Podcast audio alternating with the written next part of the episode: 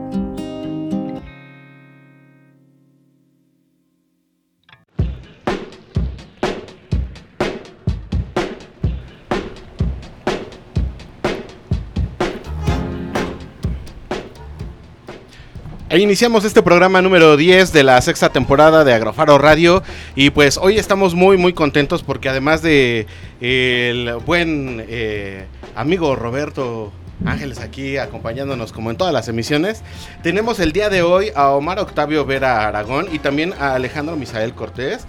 Fuentes, ¿quién nos va a estar eh, platicando sobre el proyecto Mezcal Mexcanda? ¿Así se pronuncia? Mezcanda. Mezcandá. Mezcanda. Ah, ok, perfectamente. Bueno, pues el día de, hoy vamos a tener este riquísimo proyecto, el cual eh, vamos a estar platicando, ya saben, más adelante de, en, la entrevista. Eh, después del segundo tiempo y pues el día de hoy les platicamos que pues vamos a estar hablando de este proyecto además de pues noticias del medio ambiente también eh, nuestras fechas importantes del día de hoy.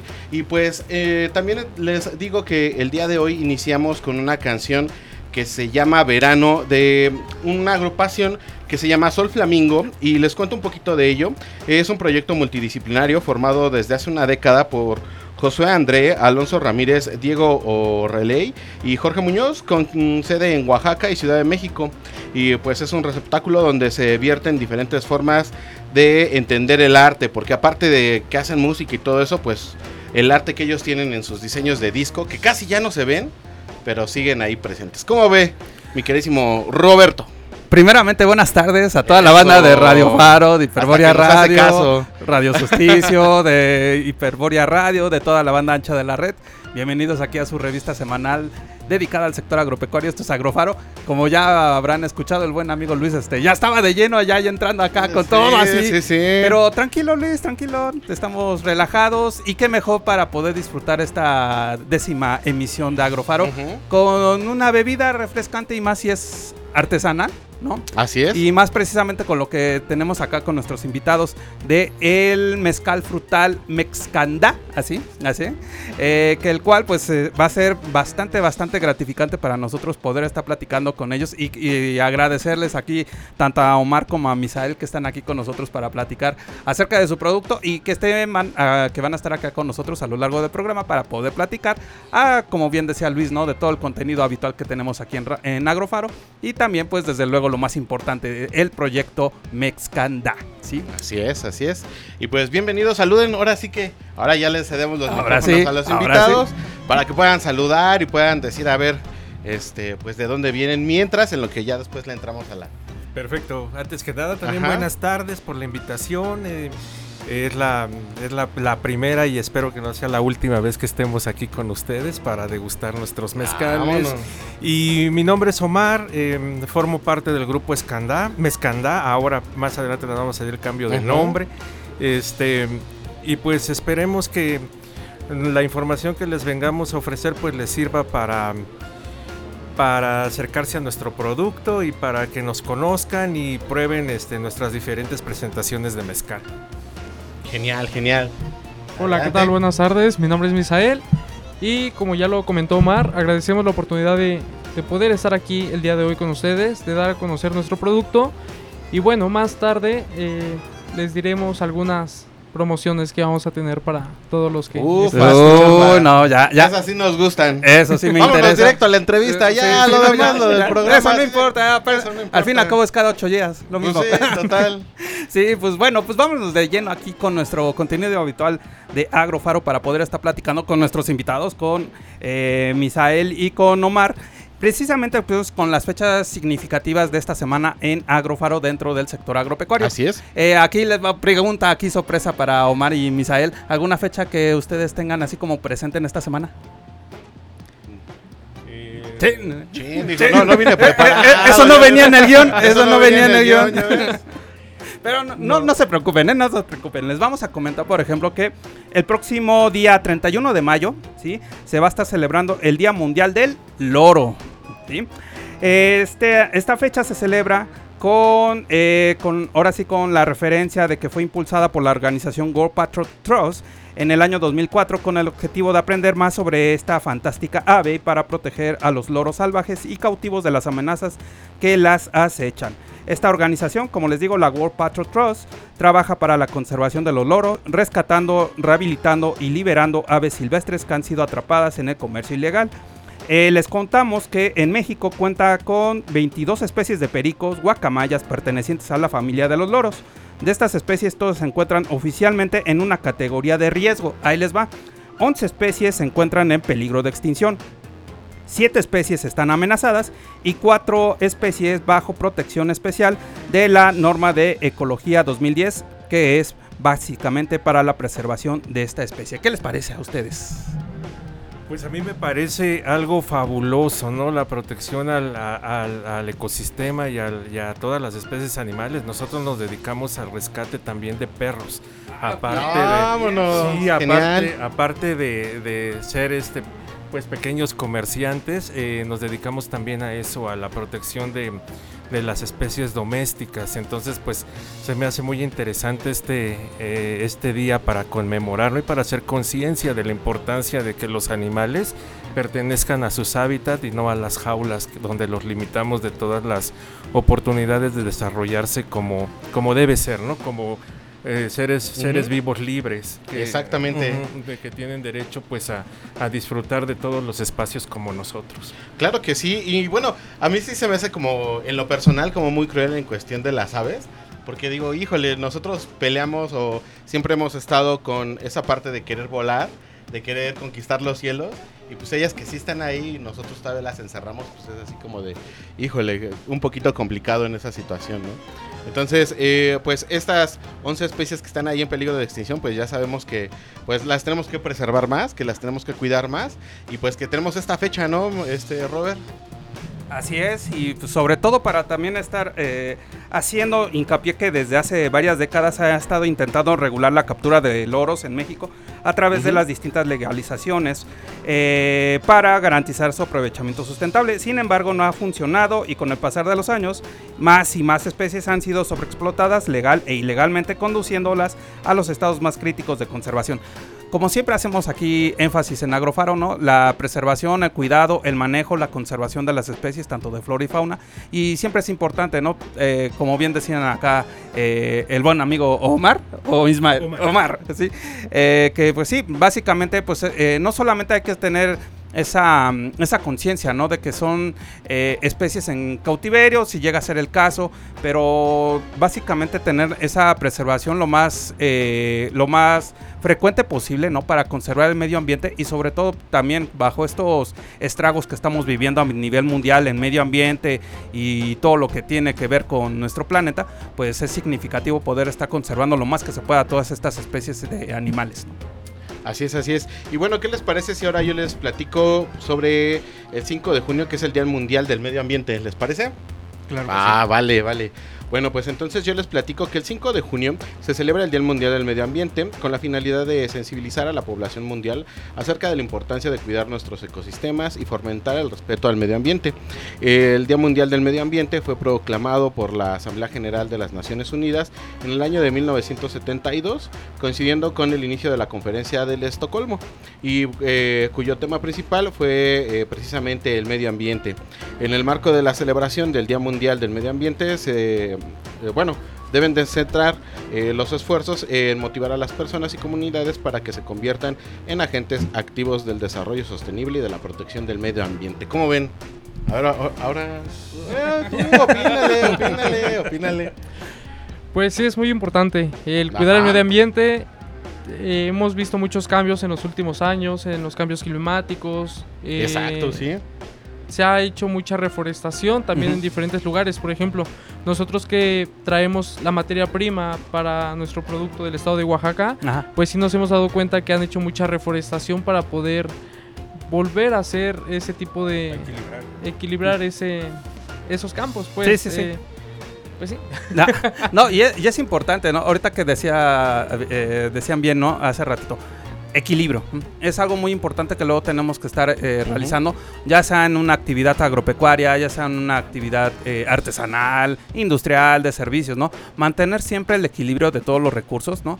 Tanto naturales como todo lo que ya pueda ser físico y ya todo lo que puede ser transformado, para poder estar conservando de mejor forma todo nuestro planeta, ¿no? Y sobre todo también todos los ecosistemas en los cuales nos encontramos, ¿no?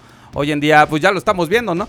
Eh, parecía, parece broma, pero sí es anécdota, ¿no? Luego los memes esos de que en la mañana hace mucho calor, ahorita a estas horas se nos va a caer el aguacero, ah, en la noche el frío, ¿no? son todas estas eh, circunstancias o los efectos que de alguna manera nosotros lo hemos estado alterando de alguna forma, ¿no? De manera consciente, de manera inconsciente, ¿no? También y que de alguna manera puede ser este significativo para todo el planeta y volvemos a lo mismo, ¿no? Para todas las especies. Así es, así es. Y bueno, aquí eh, les sigo comentando que se invita a las personas a mejorar sus hábitos de consumo, a las empresas a desarrollar modelos más ecológicos, a los gobiernos para proteger las zonas salvajes, a los profesores a educar en valores naturales, a los jóvenes a alzar la voz por el futuro del planeta, eh, la protección del medio ambiente también requiere el apoyo de todos. Y bueno, celebremos el Día Mundial del Medio Ambiente hoy y todos los días. Todos podemos colaborar tomando conciencia acerca de la conservación del medio ambiente con las siguientes acciones, porque a lo mejor también dicen, bueno, ¿y cómo le contribuimos? ¿Cómo le echamos la mano? Eso pues bueno, les voy a decir que una puede ser reciclar y utilizar los productos que consumimos, que es papel, plástico y otros materiales que pueden ser reutilizables. También utilizar racionalmente el agua potable, que no todos tenemos. Aquí en el, en el, oriente de la Ciudad de México es complicado esa parte del agua potable. ¿Cómo no? Y bueno, también plantar árboles en nuestra comunidad, sustituir el uso de vehículos por la bicicleta o caminar, eh, cerrar adecuadamente los grifos y controlar las fugas de agua, utilizar pilas y baterías recargables, eh, separar los residuos sólidos, orgánicos e inorgánicos que tenemos como desechos. También aprovechar eh, la luz natural para reducir el consumo de energía eléctrica y apagar las luces que no estemos utilizando. También consumir frutas, vegetales y verduras que no contengan fertilizantes ni otros productos contaminantes. Y pues también que sean de manera local la mayor parte, ¿no? Porque también en esa parte del traslado, pues es ahí donde también pues hacemos que se contamine ¿no? Eh, nuestro medio ambiente y desenchufar también los aparatos eléctricos que no se estén utilizando. Y sobre todo también, bueno, en cuestión de actividades artesanales, aquí como nuestros buenos ah, amigos de Mexcanda, la elaboración, ¿no? Con eh, ingredientes naturales de mejor forma y de la mejor eh, preservación, conservación y todos los requisitos. Espérese, que, nos va a dar sed y si no, no vamos a terminar el programa. ¿Verdad? ¿Verdad? El, reciclaje, yo creo que también es importantísimo el reciclaje, ¿no? Nosotros procuramos que nuestro, que nuestro producto venga en, envases reciclables. De hecho, nosotros eh, fomentamos también el, el que nuestros clientes nos devuelvan este los contenedores para nuevamente reutilizarlos. Ah, padre, eso está bien. Ajá, sí, y pues también nos faltó el, la protección a la flora y la fauna. Ah, claro, claro. Esta solo es como para mencionar algunas de las que pues, ¿y cómo le entramos? Pues de esa manera, que a veces son pequeños cambios que hacen un gran cambio. Y cuentan mucho. Y cuentan, cuentan y cuentan. Exactamente. Claro que sí, de poco en poco, pues vamos este, todos poniendo nuestro granito de arena. Y a veces parecen las acciones pequeñas, pero si todos hiciéramos una acción, se sumarían infinidad de, este de, cambios, cambios y propuestas ajá. entonces con el hecho de, de hacer consciente que es el día de que se debe de respetar el ecosistema es más que suficiente como pequeña acción. Claro, hay muchas más, ¿no? Pero con tan solo estar conscientes de que un día está dedicado a la preservación de los ecosistemas, pues al menos ese día, ¿no? Procurar hacer algo en favor de eso y pues desde ahí sembrar nuestro nuestro este granito de arena para seguir con las acciones durante todo el año. sí, claro, claro, claro que sí. Y así nada más rápidamente, ¿no? Como decimos aquí, lo que tratamos de estar incentivando en Agrofaro son hábitos, más que eso, hábitos que poco a poco, como bien decía, ¿no? Aquí es eh, con una pequeña acción, aunque sea de manera individual, poco a poco generar ese hábito para que luego la podamos estar transmitiendo con el resto de la población, con el resto de las personas, para que así ya sea de manera eh, global, ¿no? Este tipo de acciones y podamos estar conservando ¿no? de mejor forma todos nuestros recursos. Así es, así es. ¿Y cómo ves si nos vamos a una cancioncita? Vámonos. Para también mandar saludos acá en el Facebook Live, donde también estamos transmitiendo. Y pues eh, regresamos ya con la noticia, ¿no? Sí, vámonos rápidamente con esta canción de una banda que fue muy representativa en los 90s, en los 2000, ahí del género del rock. Es una banda llamada Creed y la canción se llama Rain, lo que viene a continuación aquí en Agrofaro.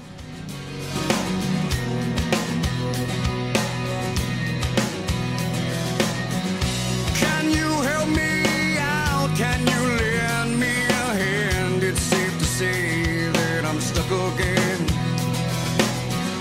Trapped between this life and the light, I just can't figure out how to make it right. A thousand times before, I've wondered if there's something more, something more. I feel it's gonna rain.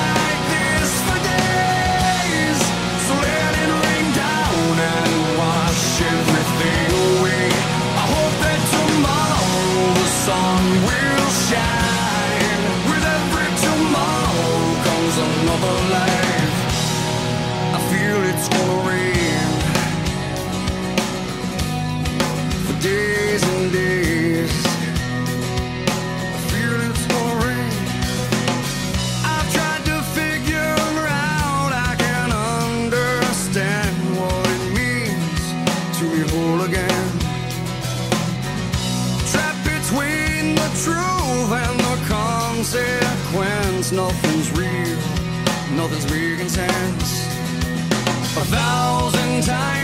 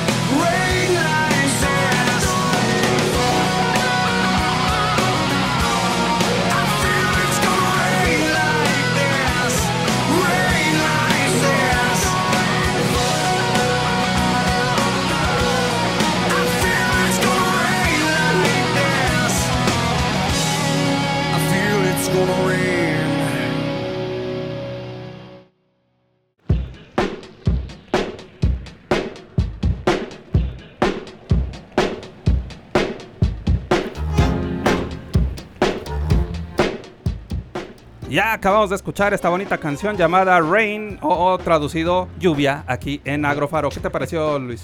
No, está buena, está buena.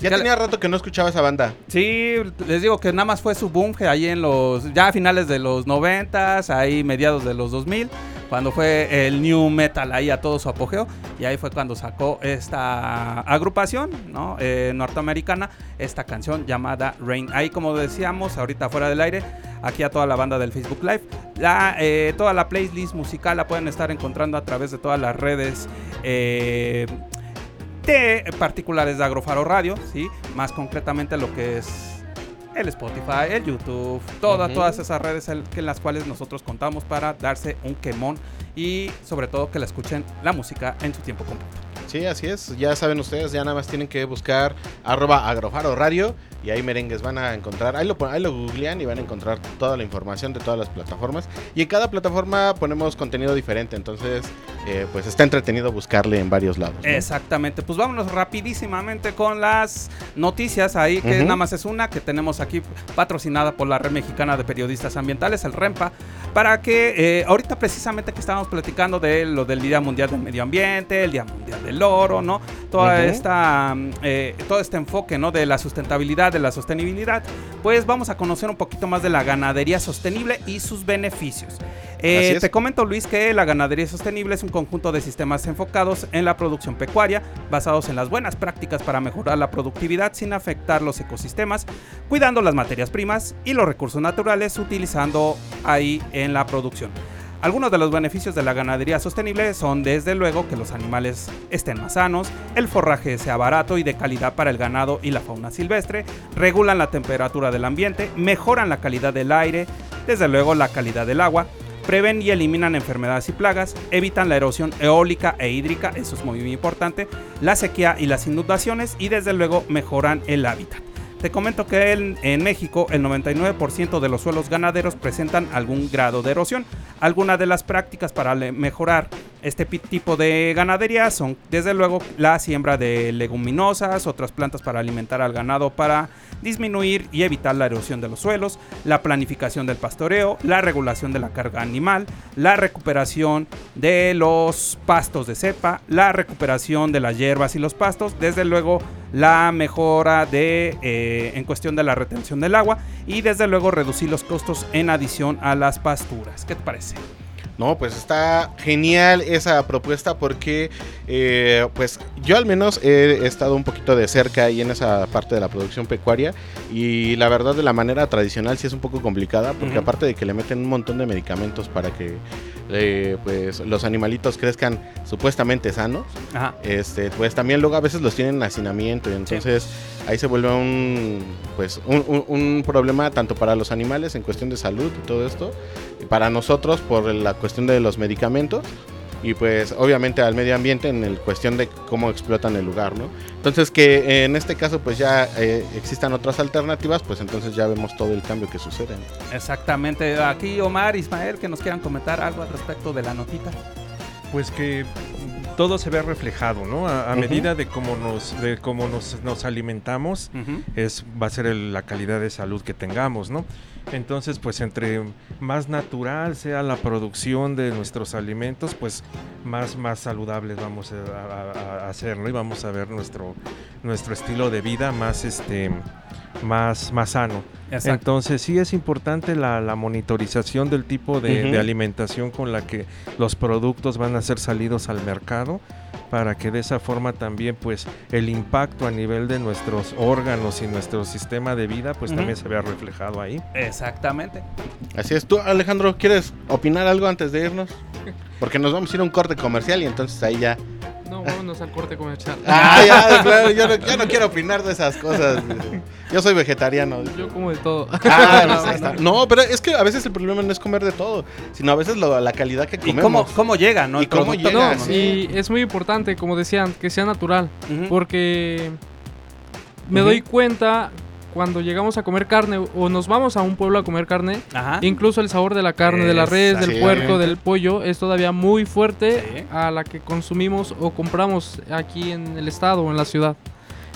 Sí, la verdad es que sí, eso también, también eh, es este, un factor que también a veces se nos olvida a nosotros, de que estamos acá en la ciudad y consumimos ya un, un producto y es como ese estándar pero sí, cuando vamos a otro lugar y probamos eh, esa parte de que un, animalito está pastando, lleva todo su ciclo completo hasta que nosotros lo podemos eh, consumir, pues sí, el, sabor sí es diferente. ¿no? y como decíamos anteriormente, ¿no? Básicamente buscar un equilibrio sustentable, ¿no? Un buen manejo de este tipo de prácticas van a hacer que tanto el producto, el mismo sabor, la misma calidad, también se va a ver reflejada al momento de que nosotros le estemos consumiendo. Eso siempre va a ser muy significativo y que básicamente esto de la ganadería sostenible de alguna manera también va a estar reduciendo mucho los costos porque también luego eso es algo que luego afecta mucho a los productores. Sí, y volviendo a lo de la cultura del trato, ¿no? Ah, exacto. Eh, pues el estrés que se le genere al animal también se va a ver reflejado en el tipo de producto que va a generar. Entonces yo creo que también hay que tomar en cuenta eso, ¿no? El, el desde el modo en el que se transporta, se, almacena y finalmente se sacrifica. Va, a ser también reflejado en, el en la calidad del producto que se, que se venda al pues mercado, ¿no? que, al final nosotros estamos consumiendo, ¿no? Exactamente. Pues, pues, bueno. Aquí está esta noticia, entonces, patrocinada por la Red Mexicana de Periodistas Ambientales, el REMPA. Así es, y nos vamos a nuestro corte comercial. Ya saben, vámonos para el segundo tiempo, que ahí sí se viene lo bueno. Lo chavocho, que hoy nos toca mezcal. Sí, porque ya tenemos que aquí limitar ahí un poquito, amarrarle las manos a Luis, porque ya veo que ya está, ya, está con todo ahí encima de, de los envases. Entonces, Vámonos ahorita al corte de medio programa y ahorita regresamos a la segunda parte de Agrofaro.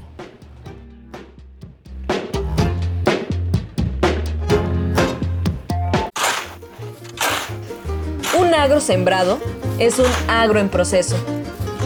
Regresamos con más de Agrofaro.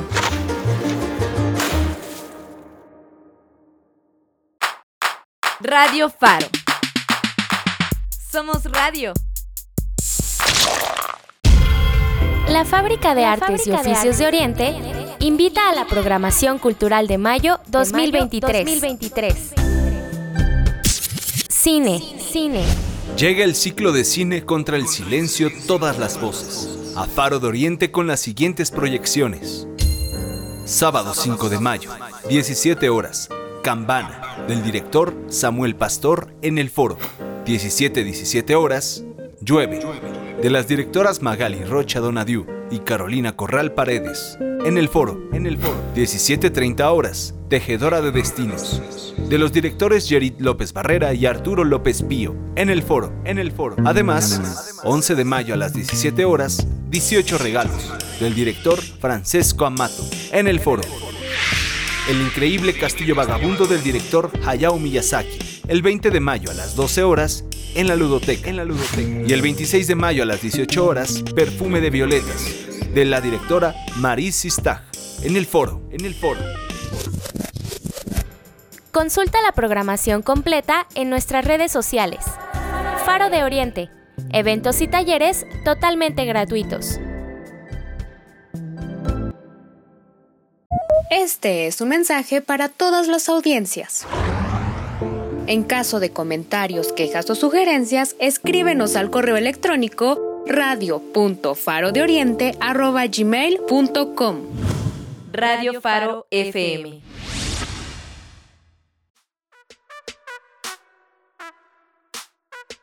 Todos nos hemos levantado un domingo con la siguiente idea en la mente. Hay que hacer unas hamburguesas con los amigos. Vamos a comprar la carne, nuestros condimentos favoritos, el pan, Llamamos a nuestros invitados y comenzamos con la preparación. Pero, ¿alguna vez te has preguntado dónde nació la idea de poner una carne entre dos panes? Pues la respuesta es algo que podría resultar bastante obvio. La hamburguesa nació en Hamburgo, Alemania, pero no siempre fue como la conocemos hoy. Desde 1800 hay registro en Alemania de las famosas Rundstockwurst, que en español significan literalmente carne circular caliente. Sucede que en el país bávaro la tradición es hacer un asado de puerco los domingos y acompañarlo con una salsa gravy. El Ronstock es un sándwich que se hace con los restos del asado dominical sobre un pan circular. La diferencia es que en este platillo solo lleva un pan debajo, así que podríamos considerarlo como el abuelo de las hamburguesas. Este sándwich de inicio de semana se popularizó en los bares de la ciudad alemana, pues era una gran acompañante de la cerveza y daba la energía necesaria para afrontar un pesado lunes.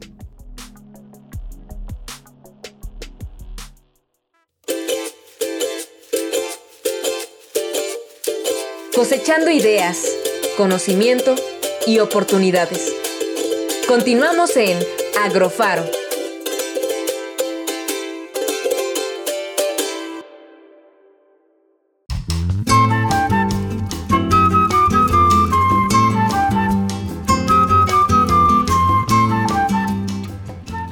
Y regresamos a este segundo tiempo del programa número 10 de la sexta temporada de Agrofaro Radio. Y como se los venimos platicando desde el inicio del programa, el día de hoy nos acompaña Omar Octavio Vera Aragón y también está con nosotros Alejandro Misael Cortés eh, Fuentes, los cuales tienen un proyecto de, de, mezcal artesanal, el cual se llama Mezcanda. Y se creó este proyecto el 4 de noviembre de 2020 con una forma de generar ingresos durante la pandemia.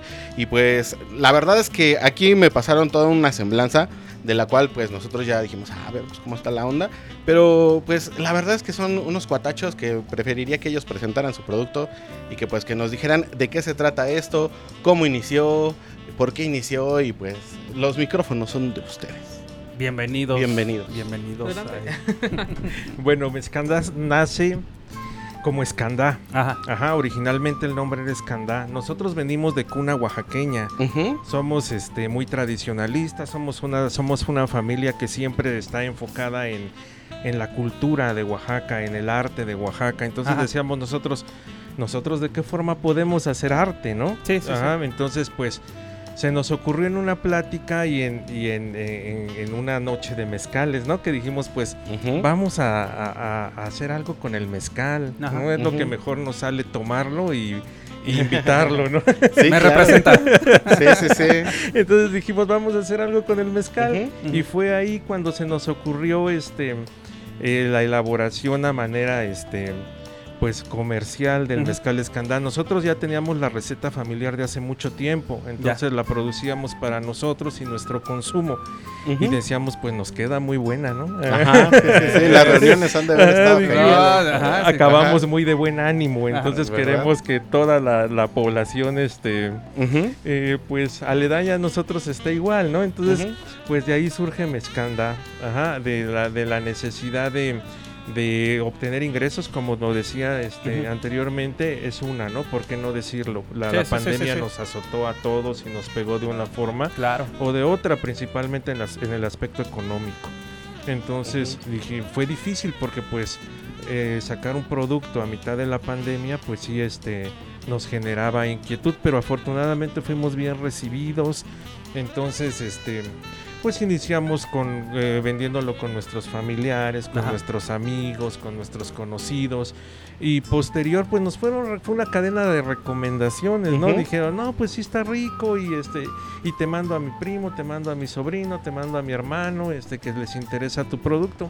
Y a partir de ahí fue que pues nos fuimos haciendo algo más este más extenso. Y afortunadamente pues y afortunadamente pues es este eh, nuestro modo de ahorita de, comercializar y de darnos a conocer el mezcal.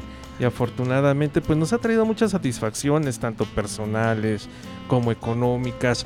Y pues el hecho de estar como ahorita aquí con ustedes, pues es, es muy gratificante en, nuestro, en nuestra vida personal. No, pues a contrario, sí agradecemos. Y, y, bueno, no se crean, sí, afortunadamente aquí en estas temporadas de Agrofaro, sí hemos estado igual presentando muchos de los proyectos que también han sido eh, dentro de lo que cabe afortunados, ¿no? Que por esta, ahora sí que el lado positivo de la, de la pandemia eh, ha generado mucho este, este tipo de proyectos de emprendedurismo, ¿no?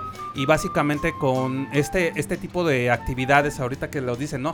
Desde algo muy familiar, ¿no? Algo muy tradicional allá en la región de Oaxaca, de donde son ustedes, y poco a poco fueron viendo, ¿no? Esa posibilidad, una oportunidad de poder estar viendo esto ya como algo comercial, un producto que puede estar satisfaciendo no solamente a la región, ¿no? sino verlo un poquito más, más local, un poquito ya, ¿por qué no nacional? ¿No? Eh, o estatal, ¿qué tanto realmente ha sido beneplácito para ustedes, ¿no?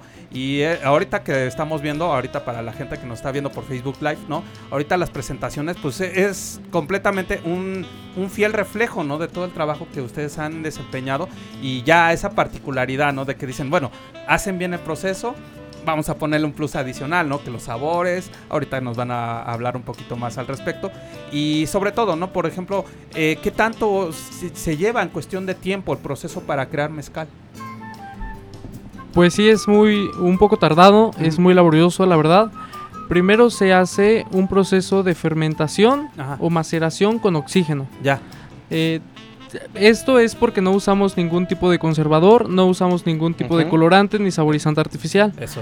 Empezamos con la maceración de oxígeno, después se hace una fermentación y posteriormente se hace una pasteurización para que el producto pueda, pueda durar hasta un año en el refrigerador una vez que se abre. Entonces sí es un poco complejo la elaboración, pero eh, quedamos muy satisfechos con el resultado que, logramos siempre. Eh, también desde ir a Oaxaca por la materia prima como lo es el mezcal, a cosechar la fruta a, diferentes partes de Oaxaca, a otros estados de la República. Entonces sí lleva su tiempo, pero como les comento, estamos muy satisfechos con el producto que nosotros eh, comercializamos, que damos a conocer. Aquí, por ejemplo, eh, ¿cuál fue el primer sabor que sacaron a ustedes aquí de eh, Fueron tres. Los primeros tres fue tamarindo, maracuyá y jamaica. Ah, ok. Ajá. es como nuestro top. Sí, sí, sí. Tres de, los productos que manejamos. Y ya de ahí se desglosan muchos más. Ciruela, durazno, nanche. Supongo que por ahí, por alguna fruta de temporada, puedan tener ahí. Por ejemplo, mango por temporada. Ajá. Digo, sí tenemos nuestra reserva de, de fruta, Sí, sí, sí. pero llega un punto en el que se nos termina, no sé, como por octubre, noviembre, y ya de octubre a marzo decimos, ¿saben qué? Ya no hay mango, tenemos los siguientes sabores, pero eh, sí, por temporada sí hay veces en las que podemos sacar nada más cierta cantidad de producción. Pues está bien, Luis. perfectísimo, sí. Bueno, yo eh, me quisiera regresar un poquito más al proceso de la elaboración del, mezcal. En este sentido, ustedes no elaboran el mezcal como tal, ¿no? Entonces ustedes lo, lo compran a productores oaxaqueños. Pero ustedes tienen una receta familiar. Ah, bueno, obviamente no quiero que me cuenten la receta familiar porque ha de ser secreto, pero me gustaría saber, o sea, ¿desde cuándo empezaron a hacer esto de la receta familiar? Eh, ¿Cómo es que se transmitieron estos conocimientos? Porque muchas veces eh, nosotros pensamos que están escritos o algo así, a veces nada más es así de, pues le echas, este, no sé, Una pizca. una ¿no? pizca, un vasito o así, ¿no? Eso, e- eso, eso a mí me da muchísima curiosidad, saber cómo es ese proceso de una receta familiar y también por qué elegir estos eh, primeros sabores, que es el tamarindo, el maracuyá y la jamaica. Ah, bueno. La receta se ha transmitido de generación en generación de los abuelos, Ah. de los abuelos a los a nuestros papás y ahorita pues nosotros tratamos de sacarle la receta a nuestros papás. Ah. Pero no lo logramos. sí, entonces Y ya luego después nos lo van a pasar nosotros. Eso. Sí, este, entonces, pues, eh, eh, como dice, como dices, efectivamente no hay una receta como tal, porque todo va a depender del, del tipo de, del tipo de estación del año. Ajá. Ujú. No es lo mismo un mango a principios de temporada Sí. y un mango a final de temporada, ¿no? Varía mucho su sabor. No es lo mismo un maracuyá maduro a un maracuyá tierno. Ok. Ajá, entonces va a depender de eso, de que en el momento se prueba la fruta y dice uno, bueno, en base a eso vamos a ver qué cantidad de azúcar le vamos a poner, qué cantidad de alcohol. Ajá, porque también debe de saber, va a haber un equilibrio, que el- el- el- la fruta Ajá. no le robe el sabor al mezcal y el mezcal tampoco le robe el sabor a la fruta. Ah, Entonces, el tamarindo es un, es un, es un fruto que su sabor es muy fuerte. Sí. El mango también, el maracuyá, la jamaica. Entonces por eso nosotros iniciamos con esos sabores. Ajá. Porque pues teníamos como, era más como más, más fácil mezclarlos con el mezcal. Eh, por ponerles un ejemplo, la ciruela. La ciruela es un fruto que pues tiene un sabor muy, muy, muy, muy nítido, muy, eh, muy, este, no es tan fuerte. Entonces, pues ya en base a la, a la experiencia, pues ya se empezó a manejar frutos de más, dife- más difícil combinación con el mezcal. Ok, Ajá. Ajá, ajá. que no le robara el mezcal su sabor, su olor. Eh, por ejemplo, la guayaba es un fruto muy aromático. Sí. Nosotros por temporadas también hacemos ediciones especiales en sabores, Ah, como en diciembre hacemos el de ponche de frutas. Ujú. que es aromático, es este, destapan la botella y se les viene la Navidad a la mente, ¿no? Ya. Ajá, sí, es toda una experiencia. ajá, sí. Y está el día, el día de muertos, tenemos Ajá. en esa temporada el de cempasúchil. Oh, y lo mismo, destapan la botella y el aroma a pues es muy característico. Entonces, en, eh, en base a eso, ajá, en ir, en ir probando, en ir probando, en ir probando qué frutas contrastan con el mezcal, es como hemos aumentado nuestra gama. Pero se inició con esos sabores por la facilidad de combinar el este El mezcal. El ajá, mezcal. el mezcal Ajá. con la fruta. ¿Y qué creen que se volvió nuestra carta de presentación? Ajá. Esos tres, me- esos tres sabores, como lo comentaban hace rato, ¿no? Pues a mí me gusta el de tamarindo.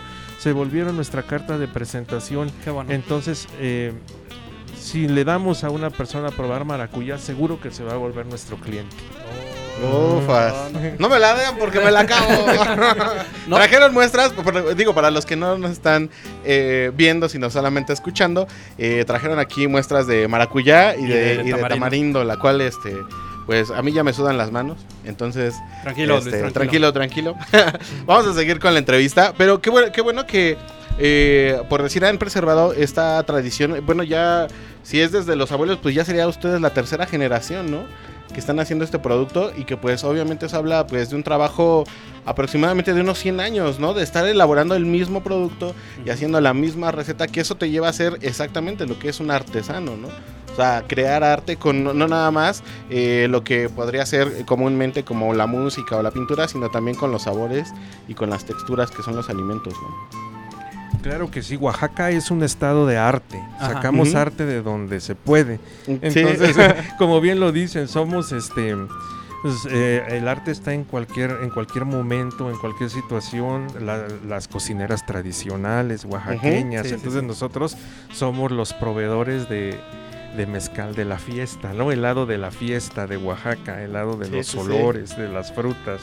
y ahora, pues tuvimos la oportunidad en el Estado de México. Ajá, nuestro principal mercado es la Ciudad de México y eh, área metropolitana y el Estado de México. Okay. Ajá, en Oaxaca, pues somos muchos los vendedores de mezcal, somos muchos los que nos dedicamos a eso. Entonces, eso se vuelve una competencia aguerrida. entonces, por eso nosotros enfocamos nuestro, este, nuestro mercado al Estado de México y, al, a, la Ciudad de México.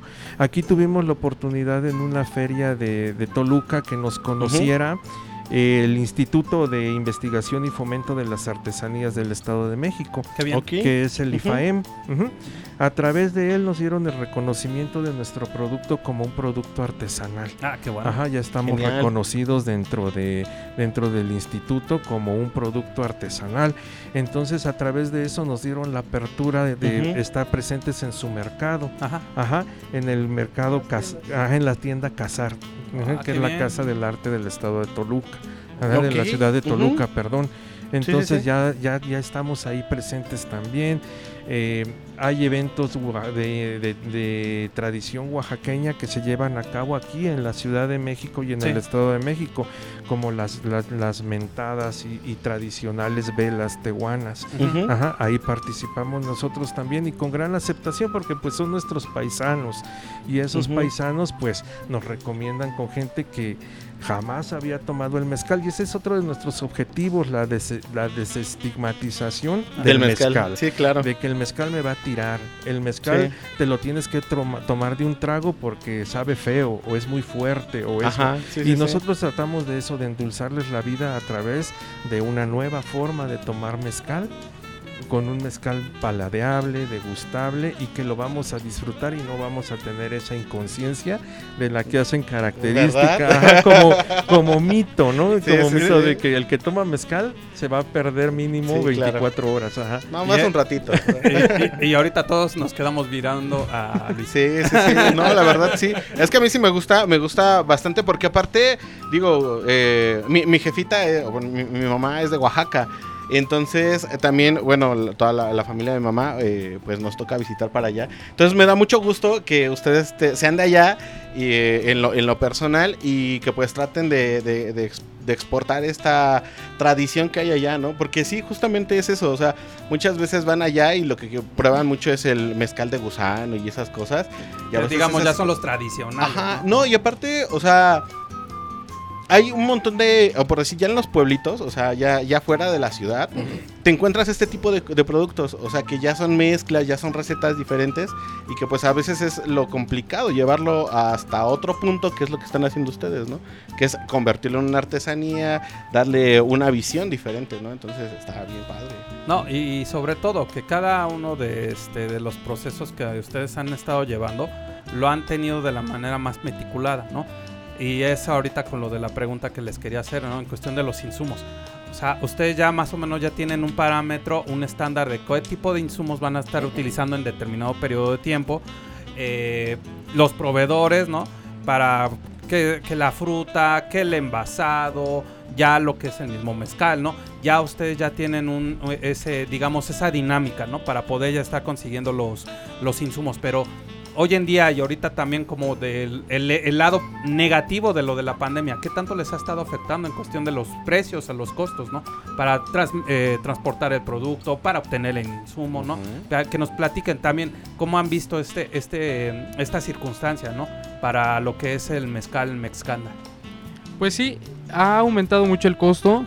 De cuando empezó la pandemia, pues como a los 7, 8 meses comenzamos con, el, con la elaboración del producto al día de hoy ha aumentado demasiado el costo. Nosotros tratamos de, no dar precios tan exorbitantes, no tan caro, porque pues hay otros productos que pudieran comprar por el mismo precio y a lo mejor los pueden brutecer y tirar, que mucha gente es lo que quiere.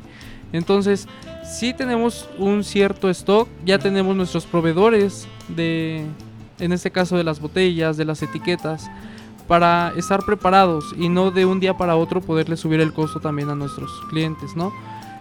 Eh, sí, sí, sí es una buena inversión la que haces al momento de ir a Oaxaca a conseguir, porque pues el mezcal no solo lo compramos en un solo lugar, vamos con palenques de personas que son los que hacen realmente el proceso para la elaboración del mezcal. Porque muchas veces uno dice Matatlán, ¿no? La capital mundial del mezcal, pero en Matatlán no lo hacen ahí, no lo elaboran. Van a otros pueblos más eh, pequeños, hacen que las personas hagan la producción del mezcal, lo compran a muy bajo costo y lo van a revender a Matatlán. Ya.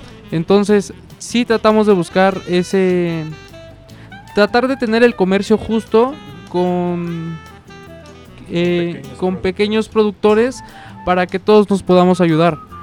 Como les comentábamos, el, la guanábana, el mango, el tamarindo se cosecha en el istmo de Tehuantepec. Eh, familiares tienen cultivos de, de estos de estos de estas frutas entonces pues ya ahí es como podemos conseguir lo que es la ciruela, el maracuyá, pues nos vamos al estado de Veracruz para poderlo conseguir a un mejor costo.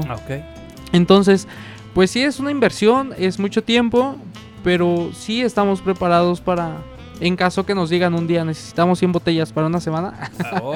pues sí, sí tenemos la forma de, de poderlos elaborar. Qué, bueno que puedan tener esa, esa oportunidad, ¿no? De poder estar atendiendo adecuadamente y de alguna manera, ¿no? Que también esto se ha visto mucho como una oportunidad dentro de actividades eh, comerciales, ¿no? La personalización de los productos, ¿no? También para poder estar atendiéndolos de manera inmediata, ¿no? Algo que luego teníamos antes de pandemia como que ciertas limitantes o como que apenas estaban dando ahí sus, sus pisquillos, ¿no? De inicio. Qué bueno que están considerando este tipo de, de, aspectos. Aquí, por ejemplo, eh, ¿de cuántas personas están? Eh, ahora sí, están detrás de un envase de, mezcal mezcandá. Somos cinco personas las que estamos detrás de, del producto. Ya, fíjate, eh, cinco personas para toda esa gran gama de productos, ¿no? De sabores y precisamente, ¿no? Para toda esta dinámica que están haciendo, ¿no? El conseguir el insumo, los eh, supongo que más lo que son las frutas, ¿no? Como decías, creo que es lo más, un poquito lo más complicado que por las distancias, que por la temporada, ¿no? Estar adquiriendo adecuadamente a buen precio, ¿no? Como también para que se vea, eh, se vea beneficiado en el producto ya que lo tengan ya ustedes ya presentado. Es una, es interesante, ¿no? Por ejemplo, si yo quisiera entrarle a esto del mezcal ¿Qué recomendaciones me podrían dar? Primero conseguir bien o encontrar un palenque que te pueda dar un buen mezcal. Porque hay palenques que te dan producto que completamente huele a alcohol. Ya. Y se evapora. Una forma en la que nosotros nos podemos dar cuenta o para poder conseguir el mezcal es te echas un chorrito del natural, lo frotas, no tiene que secarse tan rápido y te tiene que quedar el el olor a agave. Entonces, si eso no ah, pasa, y si se lo decimos a nuestros clientes, porque también eh, distribuimos lo que es el mezcal natural, espadín, entre otros. Entonces si les decimos, pónganse un chorrito, frótenlo, no se seca rápido y te tiene que quedar oliendo a agave, no a alcohol. Entonces principalmente eso porque hay muchas personas que sí te venden alcohol por mezcal.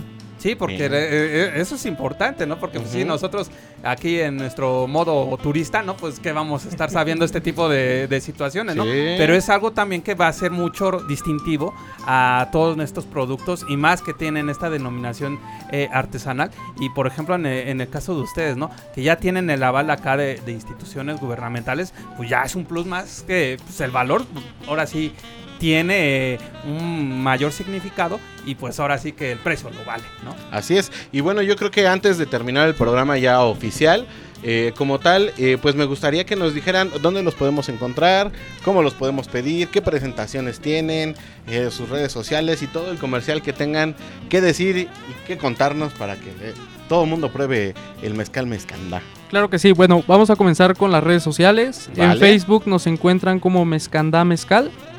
En Instagram, arroba mezcandamezcal también. ¿Todo junto? Así es, todo junto. Eh, y pedidos al 56 14 78 18 66.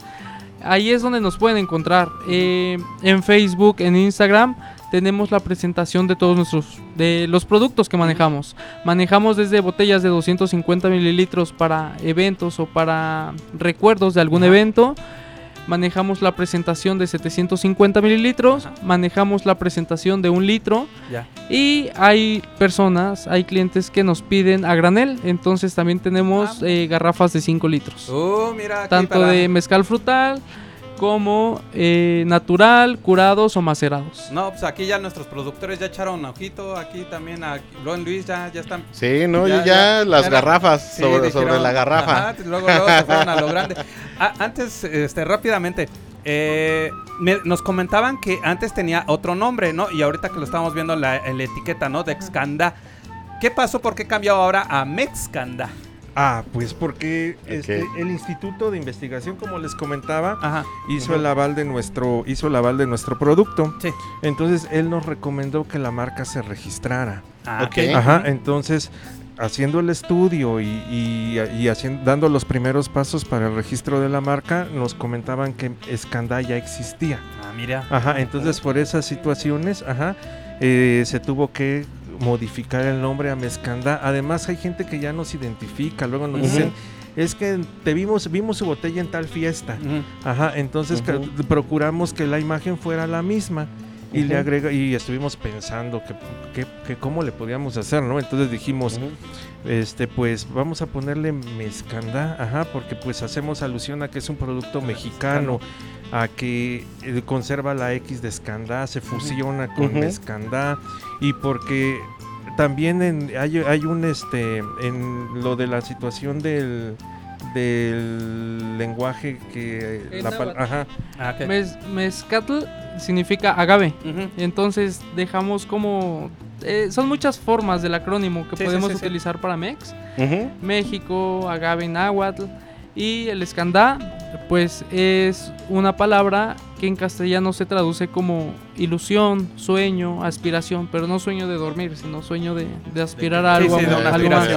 Sí, y, como lo mencionaba Omar, quisimos registrar ya la marca, pero nos dimos cuenta de que un cliente que nos compraba de eh, a granel, a mayoreo, pues la registró antes que nosotros. Ya. Entonces ah, hubo un momento en el que ya no nos compraba, ya no nos, ya no nos solicitaba, nos bloqueó de todas las redes sociales.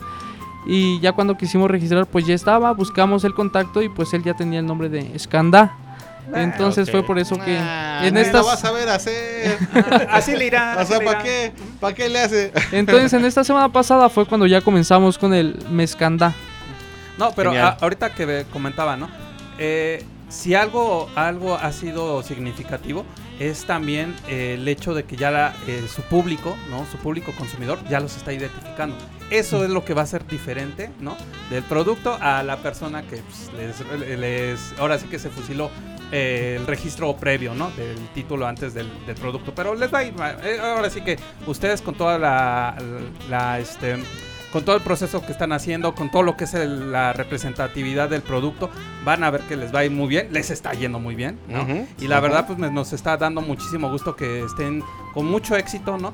En este mercado de las bebidas artesanales. Desearles que les vaya muy bien. Y ahorita vamos a seguir un poquito más en el Facebook porque ya nos tenemos que ir, al menos aquí de la emisión de, eh, de radio aquí pública. Así es, eh, tenemos que despedir eh, la transmisión oficial aquí en Radio Faro y pues los dejamos en este programa número 10 del 30 de mayo de 2023, el cual pues se transmite todos los martes a las 5 de la tarde para que lo busquen el siguiente martes a las 5. este programa de Agrofaro Radio.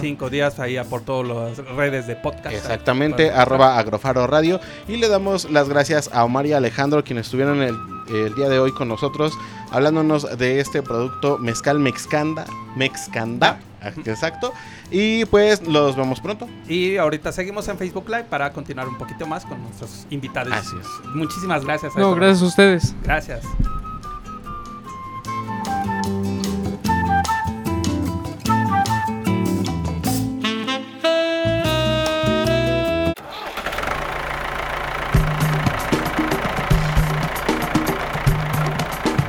Si quieres conocer más formas de ver el campo, su cultura y los mejores consejos para el desarrollo sostenible, no te pierdas nuestra siguiente emisión. Esto fue Agrofaro. Hasta la próxima.